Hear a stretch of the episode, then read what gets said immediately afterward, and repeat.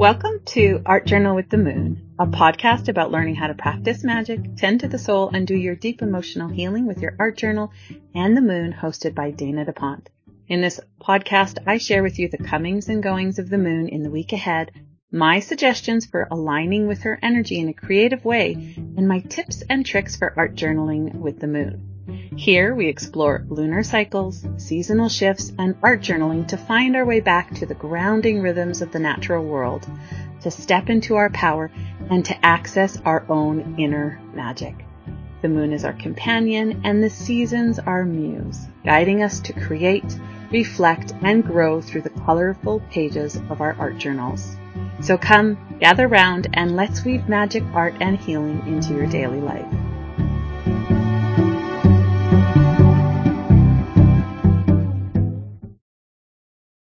Hello, my creative friends. In this episode, I want to talk about the spiritual significance and magical properties of the circle. You can actually see the version of this episode on my blog with a lot of my art that I include as well, so that you can see how I use the circle in my moon art rituals, mostly in my art journal, but also in my spiritual paintings. You can find that at danadepont.com slash blog. The circle is an age-old symbol of eternity and wholeness, and it holds deep spiritual and magical significance. Delving into its ancient ties to community, the cycles of life, the womb, I want to explore a bit about its meaning and how you might incorporate it into your creative rituals when you art journal with the moon. In my rituals, I'm drawn to the circle as much as I'm drawn to the moon. It might be because the circle, in its most primal form, is a symbol that resonates deeply with my psyche and with the rhythms of nature. It might be because, as someone who practices creative moon rituals in her art journal, the circle mirrors the very thing I'm revering, which is the moon. Every lunar phase, from crescent to full, is displayed within the bounds of a circle. Just as the consistent, cyclical nature of the moon provides a sense of comfort, continuity, and connection, so too does the circle, at least definitely for me. They both help to calm and soothe my highly sensitive nervous system. I was having fun with ChatGPT the other day, and I asked it why I might be so drawn to the circle in my art rituals, and it suggested the following. I wish I could read this in a robot voice, but I do not know how. Within the confines of the circle, there are no beginnings or endings. It's a continuous loop that embodies the cycles of life, death, and rebirth. By repeatedly using the circle in your art, you might be subconsciously aligning yourself with these universal cycles, finding solace in their predictability and constancy amidst life's chaos. I really liked that explanation. And just an F Y I, I really enjoy having conversations with A I. But that explanation in particular really resonated with me. But maybe it's because the circle evokes a sense of belonging and community and shared experience. When I sketch or paint within a circle in my art journal, I might be feeling this connection to ancestral traditions and the collective wisdom of ages past, when we gathered around fires in circles and shared stories, which I still love to do. Maybe it's because the circle provides a boundary, yet offers infinite possibilities within it. It's a canvas that both constrains and liberates at the same time, which, you know, all creative boundaries do. But this duality can be entrancing, offering both a challenge and a familiar playground for creative expression. By being drawn to the circle, I'm exploring the depths of my subconscious, at least as Carl Jung and Suzanne F. Fincher can attest in their works. The vast expanse of the universe and my intimate bond with the moon and its cycles, all within the embrace of a simple yet profoundly symbolic shape. Whatever the reason, and most likely it's a little of all of the above and more that I'm not even conscious of, I love working with the circle in my creative moon rituals when I art journal with the moon. I want to break down some of the spiritual significance and magical properties of the circle here for you to inspire you to work more intimately with the circle in your creative moon rituals as well. The circle and the cycle of life. In nature-based traditions, life is not viewed as a linear journey from like birth to death, but rather as an infinite loop. And the circle is a potent symbol of this belief, symbolizing the eternal cycle of life, death, and rebirth. In this context, death is not an end, but a transition, a doorway to a new beginning. Which, by the way, I always imagined that when I passed away, my tombstone would be a doorway. This belief fosters a deep respect for life in all its phases and an understanding that every ending is, in essence, a new beginning. Each cycle, whether observed in nature, human life, or abstract concepts, follows a predictable yet pretty awe-inspiring pattern.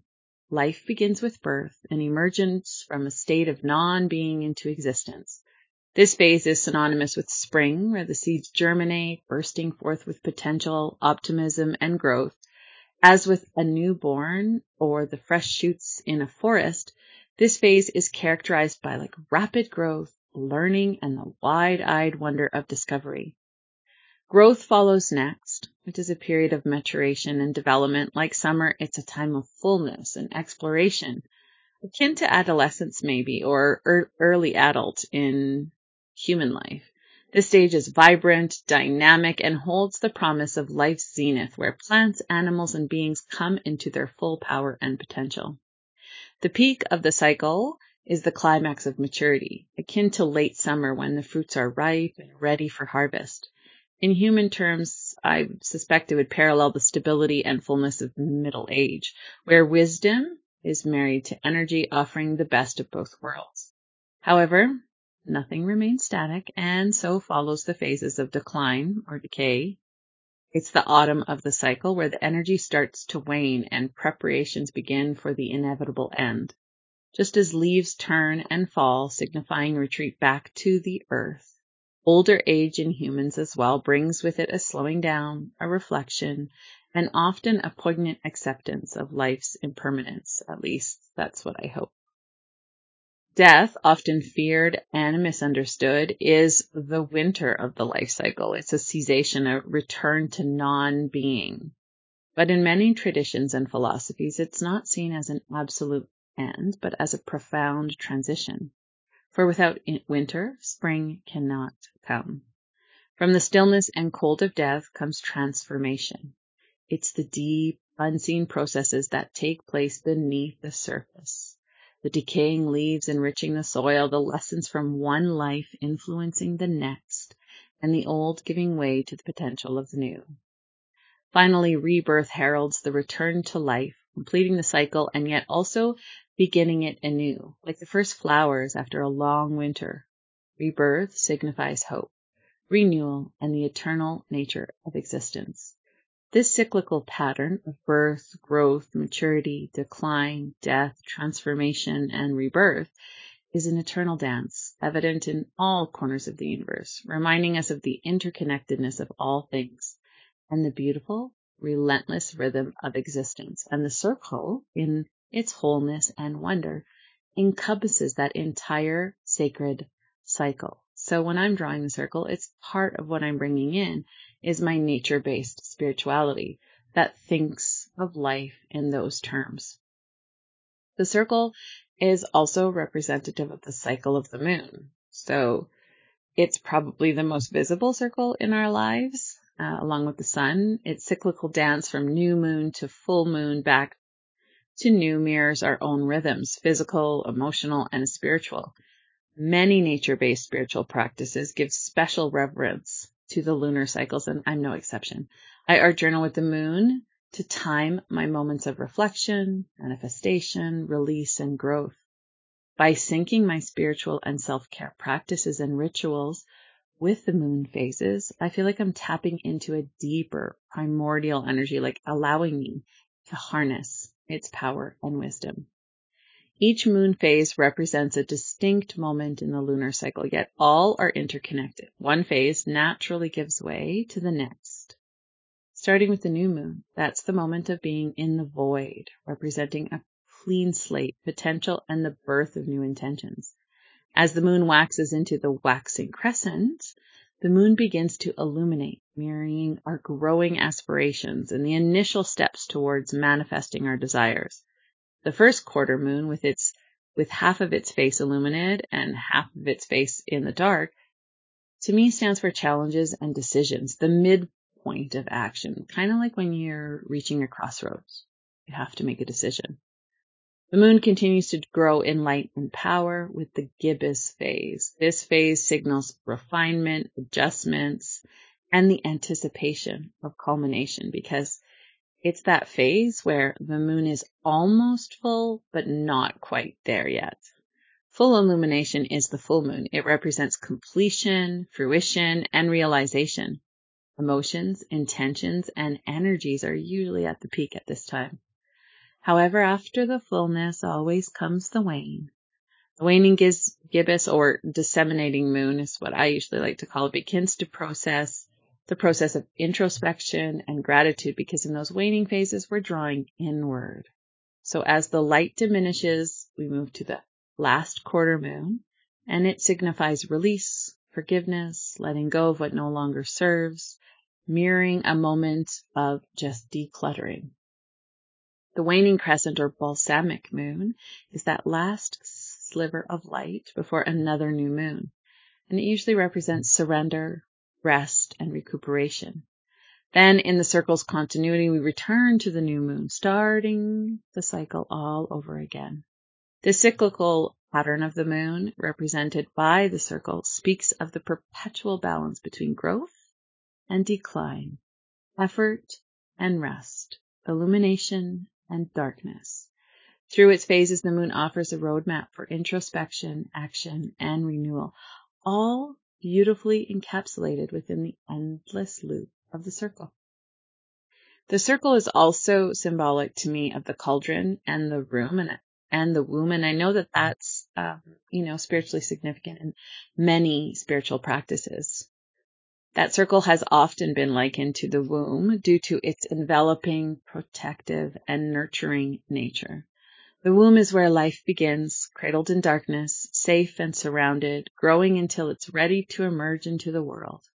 This protective cocoon is an emblem of creation, transformation, and rebirth, the very essence of life's cyclical nature. In various spiritual traditions, circles have been drawn or visualized during rituals and ceremonies to create a protective barrier, to channel divine energies, to invoke them, or to mark sacred space.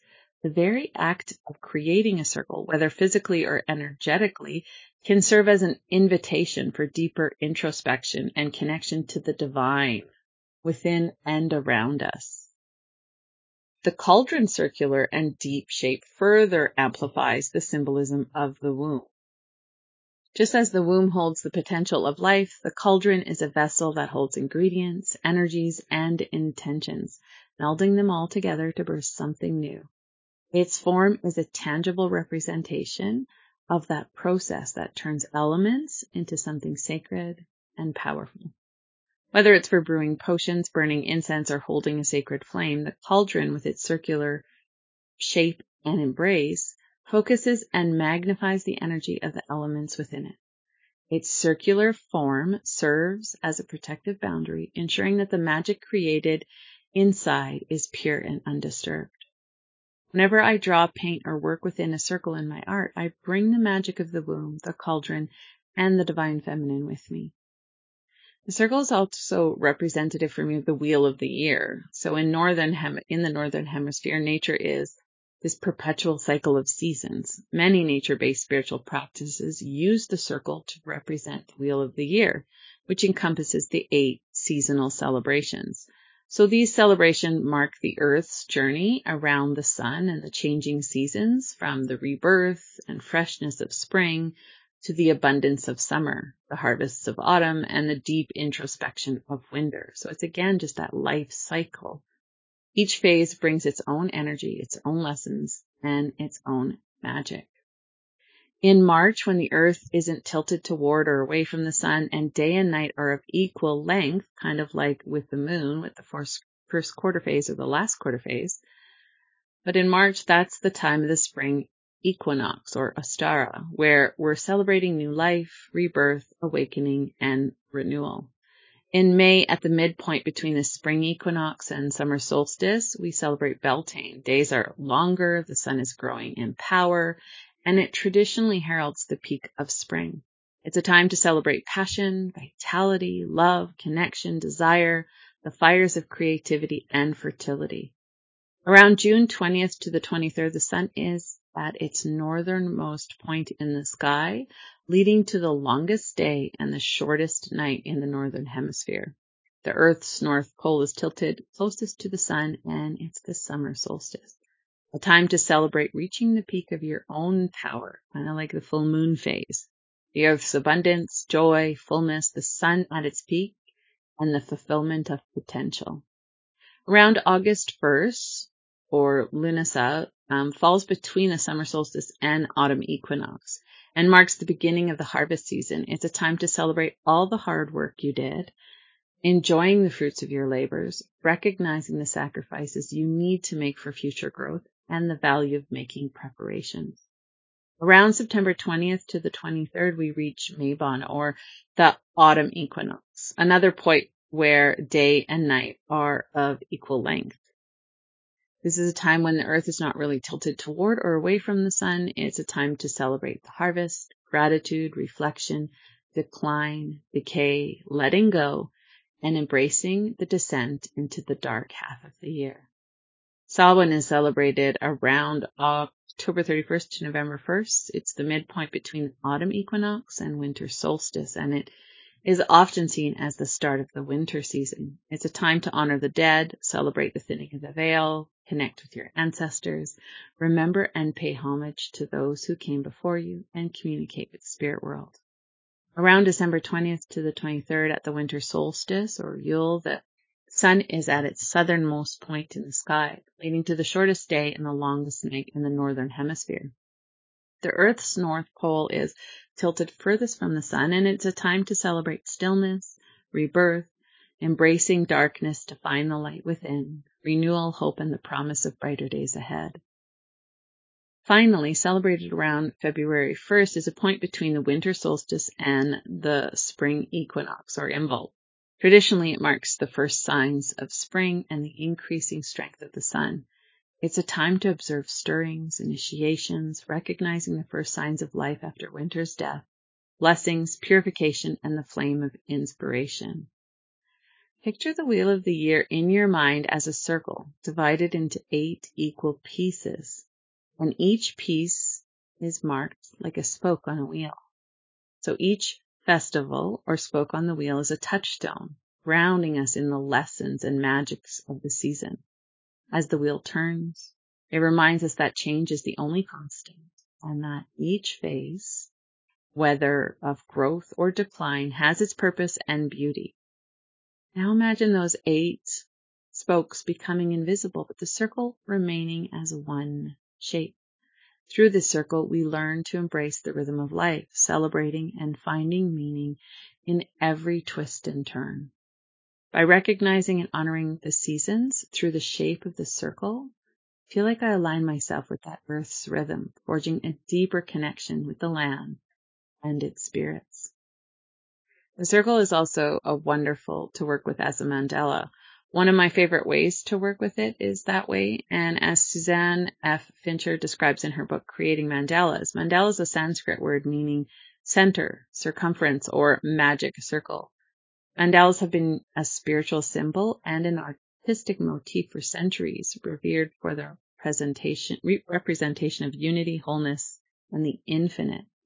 At the heart of the mandala is the idea of the center, an axis upon which the world turns, reflecting the universe and our place within it. In many spiritual practices, mandalas serve as sacred spaces that capture divine energies and facilitate meditation, drawing the observer into a realm of introspection and connection with the divine.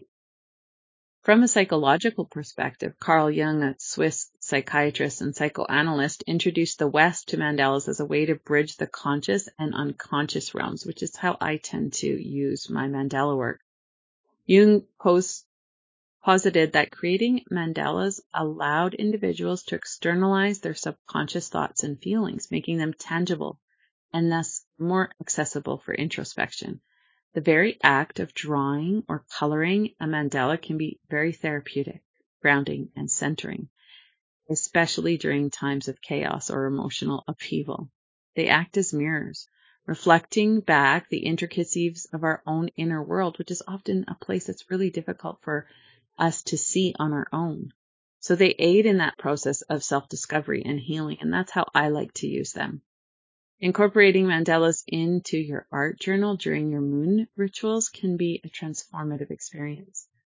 As I mentioned earlier, the moon with its phases and cyclical nature is inherently connected to the concept of the circle, and thus resonates deeply with mandala work. As you work with a mandala in your art journal under the guidance of the moon's energy, you're creating a sacred space, a personal sanctuary that connects you to your subconscious realm. So you can begin by setting an intention, perhaps related to the specific phase that the, that the moon is in or personal challenge you're facing. And then as you fill the mandala, let your intuition guide your hand. Colors, patterns, and shapes may emerge, each resonating with emotions, memories, or insights from deep within. By the time your mandala is complete, you may find clarity or a renewed sense of purpose or simply a deeper connection with your inner self. That, to me, is the magic of the circle and the magic of art. As you can see, the circle just isn't just a circle to me. It draws on the power of the seasons, the wheel of the year, the womb, the cauldron, the goddess, the divine feminine, the cycle of life, and the phases of the moon, just to name a few. From the earth's dance with the sun to the nurturing embrace of the womb, the circle stands as a sacred symbol of life's inherent cycles. It invites us to meditate on our connection to the universe and our place within it.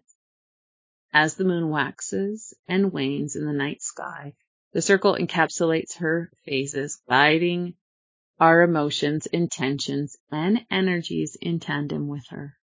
With so many meanings and influences, the circle becomes more than just a shape.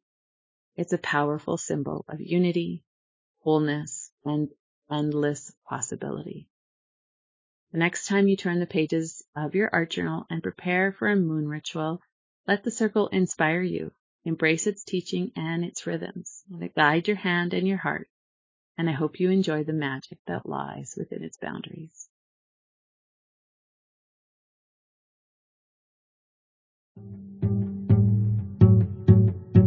Thank you for listening. If you'd like to read about the weekly moon updates and daily art journal with the moon prompts I share here, and enjoy the visual map of the moon's comings and goings I create every week, check out my blog at danadeponte.com forward slash blog.